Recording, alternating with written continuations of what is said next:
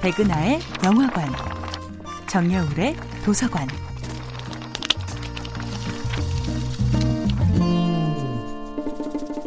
안녕하세요. 여러분과 아름답고 풍요로운 책 이야기를 나누고 있는 작가 정여울입니다. 이번 주에 만나보고 있는 작품은 아이스킬로스의 사슬에 묶인 프로메테우스입니다.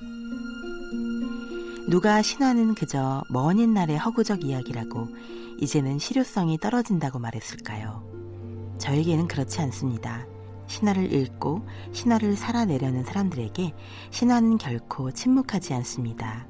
오직 신화를 읽고 신화의 메시지를 기억하기만 한다면 신화는 우리의 무의식 깊은 곳에서 꿈의 씨앗을 뿌려주고 그 씨앗은 우리가 살아있는 한 평생 매일 조금씩 자라나서 마르지 않는 상상력의 숲이 됩니다.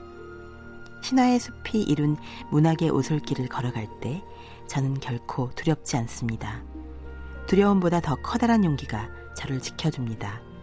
최고의 권력자 제우스의 협박에도 결코 무릎 꿇지 않은 프로메테우스의 용기가 저를 지켜줍니다. 신화는 그냥 줄거리만 잠깐 알고 있는 것만으로는 말을 걸어오지 않습니다. 제대로 읽어야 합니다. 오비디우스의 변신 이야기를 읽으면 더욱 좋겠지만 그 고풍스러운 문체가 버겁다면 불핀치의 그리스 로마 신화를 읽어도 좋습니다. 정보와 이야기는 끝내 다르기 때문입니다. 신화의 줄거리만 효율적으로 요약하여 알고 있는 것은 단순한 정보이기에 우리에게 진정으로 따스한 말을 걸어오지 않지요. 이야기로 읽는 신화는 그 문장으로 그 생생한 표정과 뉘앙스로 마치 살아있는 사람처럼 우리에게 말을 걸어옵니다. 어떤 지식이든 살아 움직이는 이야기의 형태로 전달되었을 때 지식은 진정한 힘을 발휘합니다. 신화는 그저 건조한 정보로 알고 있는 것이 아니라 살아 펄떡이는 이야기로 읽어야만 합니다. 알매 그치는 신화가 아니라 삶으로 침투하는 신화를 살아내야 합니다. 제가 프로메테우스를 사랑하는 이유는 단지 그가 모진 고통을 초인적인 인내로 이겨냈기 때문만은 아닙니다.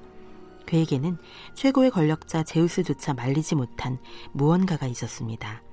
그것은 바로 사랑이었습니다. 인간에 대한 사랑, 어쩌면 연민이나 부러움입니다. 영원히 살지만 그 무엇도 새롭지 않은 신들과는 달리 인간은 미래에 대해 아무것도 모르기에 모든 것이 새롭습니다. 프로메테우스는 인간의 이 한없는 무지에 연민을 느낀 것입니다. 그는 모든 것을 아는 존재이니까요. 그리고 그 알을 용감하게 실천하는 존재이니까요. 정여울의 도서관이었습니다.